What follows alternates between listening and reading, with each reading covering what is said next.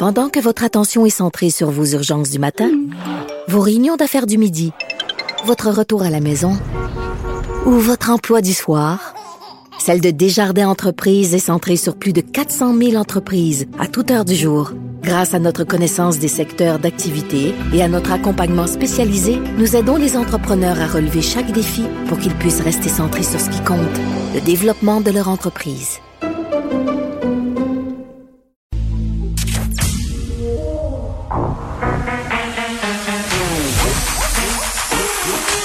Elle a une opinion sur tous les sujets. Pour elle, toutes les questions peuvent être posées. Geneviève Peterson. Cube Radio. Salut tout le monde, j'espère que vous allez bien. Ouf, c'est un lundi assez particulier, un dur lundi, j'ai envie de dire. Pour vrai, je sais pas si vous êtes comme moi, parfois, le dimanche soir, euh, vous vous dites, ah, le, retour au travail, ça va être quelque chose demain. Là, on dirait qu'avec ce qui s'est passé, euh, c'est encore pire. Euh, dimanche matin, quand je me suis réveillée, euh, à cause du changement d'heure, je me suis réveillée plus tôt, puis j'ai vu euh, tout de suite sur mon cellulaire qu'il se passait quelque chose. Il y avait, ça buzzait, ça arrêtait pas de buzzer. J'avais des notifications sur euh, Facebook, sur Twitter. Il y avait des pop-up de médias. Et là, un peu comme vous, j'imagine, je me suis réveillée pour me rendre compte qu'il s'était déroulé une histoire absolument d'horreur. Et là, sans faire de mauvais jeu de mots, cette histoire-là s'est passée le soir de l'Halloween. Une personne déguisée, vous le savez, habillée en habits médiévaux, qui s'est promené dans le Vieux-Québec et qui a tué des gens euh, avec une épée, un, katana, un sabre japonais tué deux personnes, Suzanne euh, Clermont et François Duchesne. Puis il faut pas oublier non plus les cinq blessés dans cette affaire-là. Euh, il y en a qui ont eu des blessures assez graves. Donc bien entendu, nos pensées sont avec la famille, les familles des victimes et les familles aussi des gens qui ont été blessés dans cette affaire. Toute la journée, c'est sûr, on a voulu en savoir davantage, en savoir plus. Moi, je me pose tout le temps la question euh, jusqu'à quel point on a besoin de savoir tout dans les moindres détails. On a spéculé. Euh, puis je soulignais euh, un peu rapidement quand ça s'est passé que c'était ironique que tout ça, même si on n'avait aucune idée des circonstances de cette histoire-là au moment où on s'est levé dimanche matin, la semaine passée, on venait euh, de refuser une motion proposée par Catherine Fournier où elle proposait un plan interministériel de lutte contre la radicalisation, les gestes qui mènent à la violence. Et là, je sais que dans ce cas-ci, on l'a bien spécifié, là, c'est pas un geste religieux. Euh, cependant, juste spécifier que la radicalisation, c'est pas nécessairement religieux. Dans ce cas-ci, ça, ça semble être un problème de santé mentale. Et c'est ce que proposait aussi euh, Catherine Fournier dans la foulée de cette motion-là. Euh, le gouvernement a voté contre la motion. C'était la veille des attentats de Nice. Là, il se passe ça. Et on a des annonces en ce moment par Lionel, Lionel Carman concernant la santé mentale parce que c'est ce qui ressort euh, de tout ça. Semblerait-il que cette personne-là était aux prises avec des problèmes de santé mentale. On va y revenir d'ailleurs un peu plus tard euh, à ce qui s'est dit lors de ce point de presse qui se déroule en ce moment avec euh, Lionel Carman parce que Vincent Dessureau est dans nos studios de Québec. Il va nous faire part des derniers développements aussi par rapport à ce qui s'est passé samedi soir et j'entendais le premier ministre se faire questionner ce matin en point de presse sur les mesures de confinement versus la santé mentale. Il y a une journaliste, je pense que c'était une journaliste du Journal de Montréal qui lui a demandé, étant donné les circonstances, étant donné qu'en ce moment, euh, puis là on sort des événements de Québec, mais qu'à l'échelle de la province, on se questionne sur la santé mentale des gens. C'est tough, là, pour vrai, là, on arrive en novembre, il fait noir, il pleut, il fait froid ça va être difficile pour les personnes qui ont pas de problème, ça va être difficile pour les personnes qui ont déjà euh, une bataille à mener contre les troubles de santé mentale. Et vraiment, la réponse de François Legault, elle a été euh, très humaine. Il a dit qu'il aimerait ça, hein, un, peu donner du lousse dans les mesures sanitaires, mais qu'étant donné que le nombre de cas ne baissait pas pour le moment, aujourd'hui on est à 1037 cas supplémentaires. D'ailleurs, il y en a 105 au Saguenay. Euh, ben qu'on pouvait pas, qu'on pouvait pas pour l'instant desserrer, si on veut, euh, les mesures sanitaires qu'il allait falloir continuer à être patient. Donc, on va faire un retour euh, sur ce qui s'est dit ce matin, aussi avec Vincent Dessoureau un peu plus tard dans l'émission. Mais tout de suite, on va se poser une question qui, moi, je trouve assez fondamentale là, quand il se passe des choses comme ça, des choses comme il s'est passé samedi soir à Québec. Quand on a des drames comme ça, puis c'est pas le premier auquel on fait face, puis malheureusement, ça sera pas le dernier.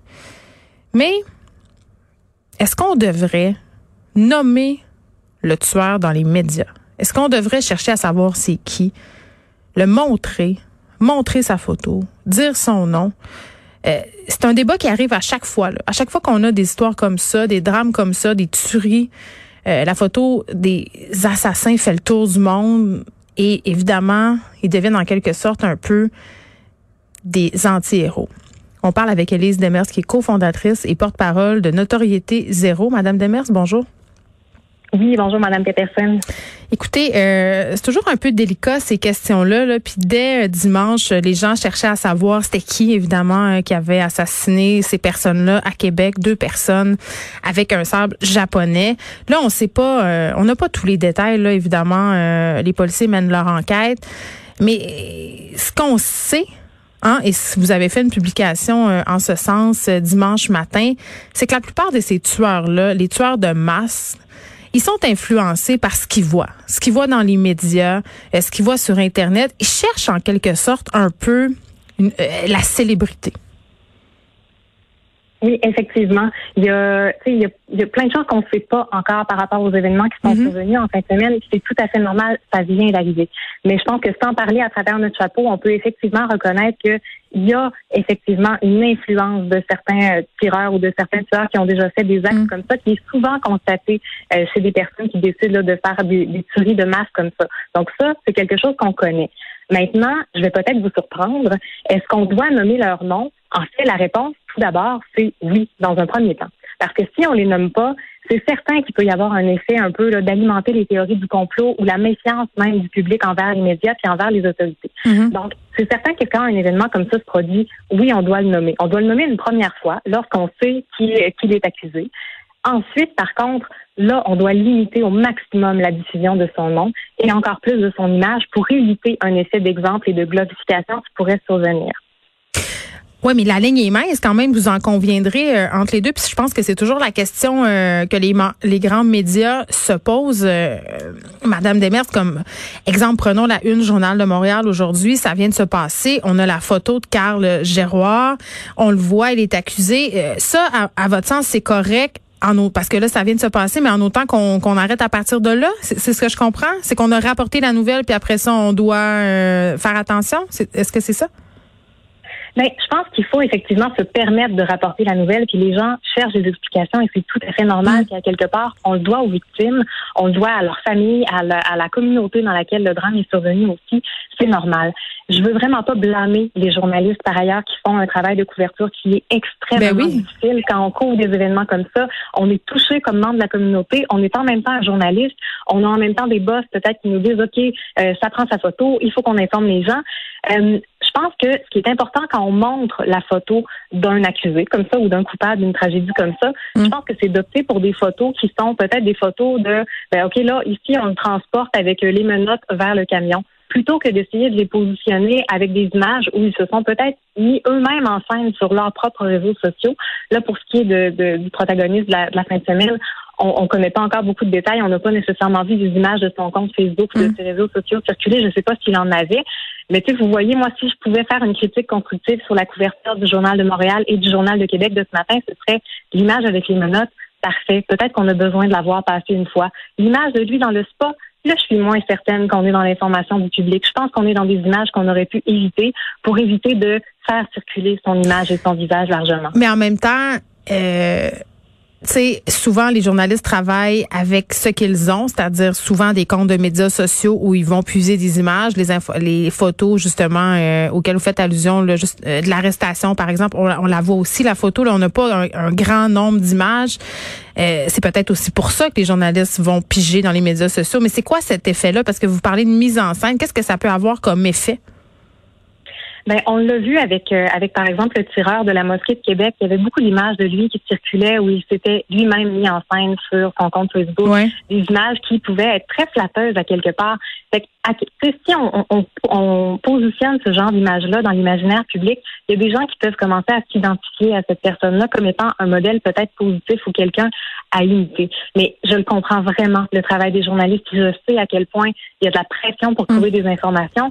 La seule chose qu'on peut se dire, par contre, c'est qu'il faut couvrir la nouvelle. Maintenant, il y a des bonnes pratiques pour couvrir cette nouvelle-là, pour s'assurer que on n'alimente pas un certain effet de modèle ou, de, ou qu'on donne pas de notoriété à la personne qui, qui, qui, qui est passée à l'acte de cette manière-là.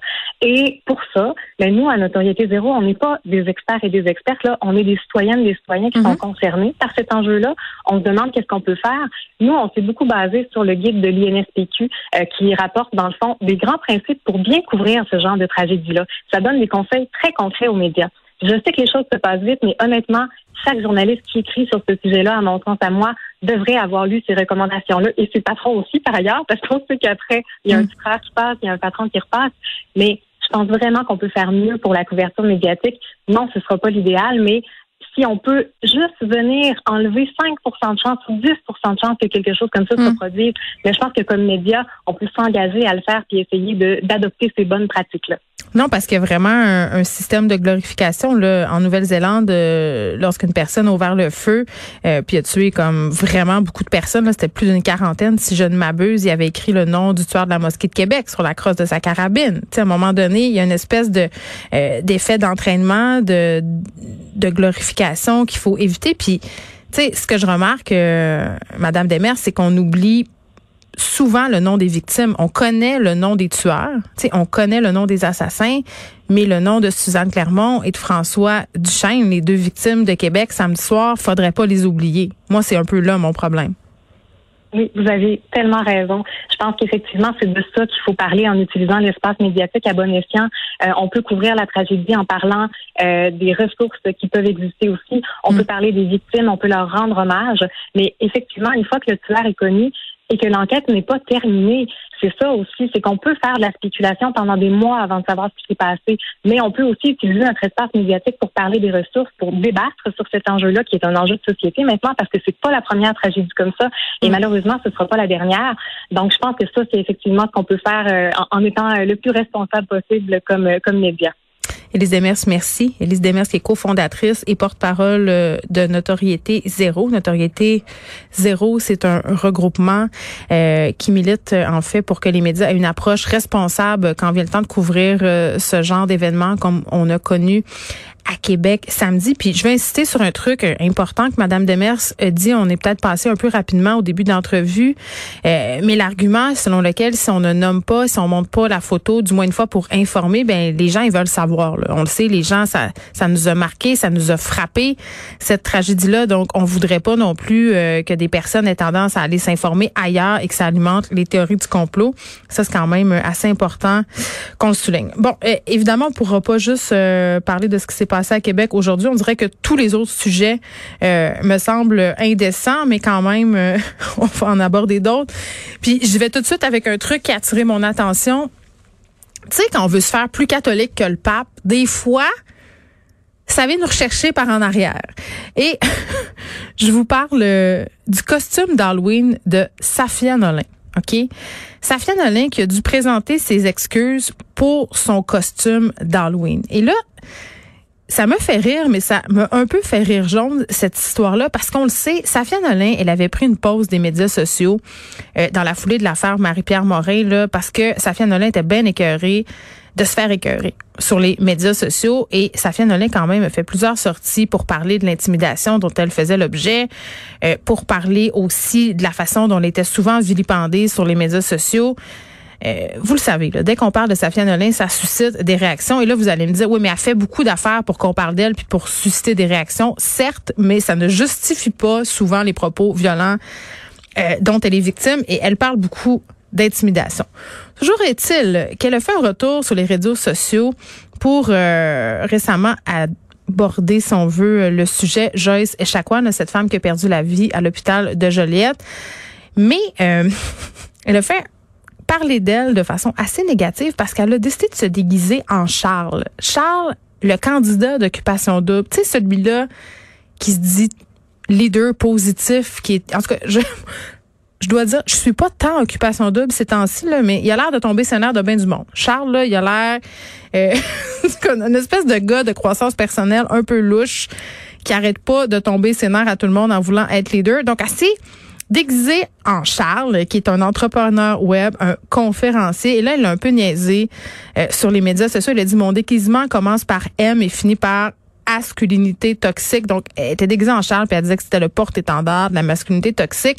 Et là, les réseaux sociaux se sont un peu enflammés parce que ce qu'on lui a reproché, en fait, à Safia Nolin, c'est de se déguiser en un candidat d'occupation double pour rire de lui alors qu'elle a dit à plusieurs reprises être contre ce type euh, d'affaires-là sur les médias sociaux. Euh, c'est un peu comme l'arroseur arrosé. Et là, sa Nolin était vraiment fâchée. Elle a fait une autre sortie pour dire que elle était vraiment en bout, puis que là, il fallait qu'elle fasse une vidéo pour s'excuser, puis qu'en même temps, euh, ça avait blessé du monde. Elle était désolée, qu'elle était prête à se remettre en question, qu'elle était pas de mauvaise foi. Mais à un moment donné, c'est tellement de niaisage. Elle a même dit, je regrette quasiment de m'être excusée parce que là, parce qu'elle s'est excusée, elle a un genre de, de backlash de merde sur les médias sociaux. Elle a dit à un moment donné, tabarnak, qu'est-ce que vous voulez? C'est un homme blanc hétérosexuel fucking toxique. Je ne vais pas m'excuser comme si j'avais frappé une grand-mère. Je suis pas sûre qu'elle va arrêter d'avoir de la haine des suites de cette déclaration. Mais elle a un point. Elle a un point. Euh, hein, si on vaut pas une risée, on vaut pas grand-chose. Par contre, j'ai souvent parlé du fait que je trouvais ça un peu cave de rire des candidats d'occupation double parce que c'est un peu une cible facile. Ce sont un peu des cibles faciles. Mais bon, je pense que Safia Nolin, euh, peut-être, que j'aime beaucoup par ailleurs, là, euh, elle a pas bien évalué Hein, avant de, faire cette sortie. Elle aurait pu se déguiser en Charles d'occupation d'eau puis peut-être pas le poster sur les médias sociaux, garder ça pour ses amis, puis rire un peu parce que c'est bien clair que quand tu passes ta vie à dénoncer l'intimidation, tu dès que tu fais quelque chose qui peut être interprété, ben tu te fais tanner.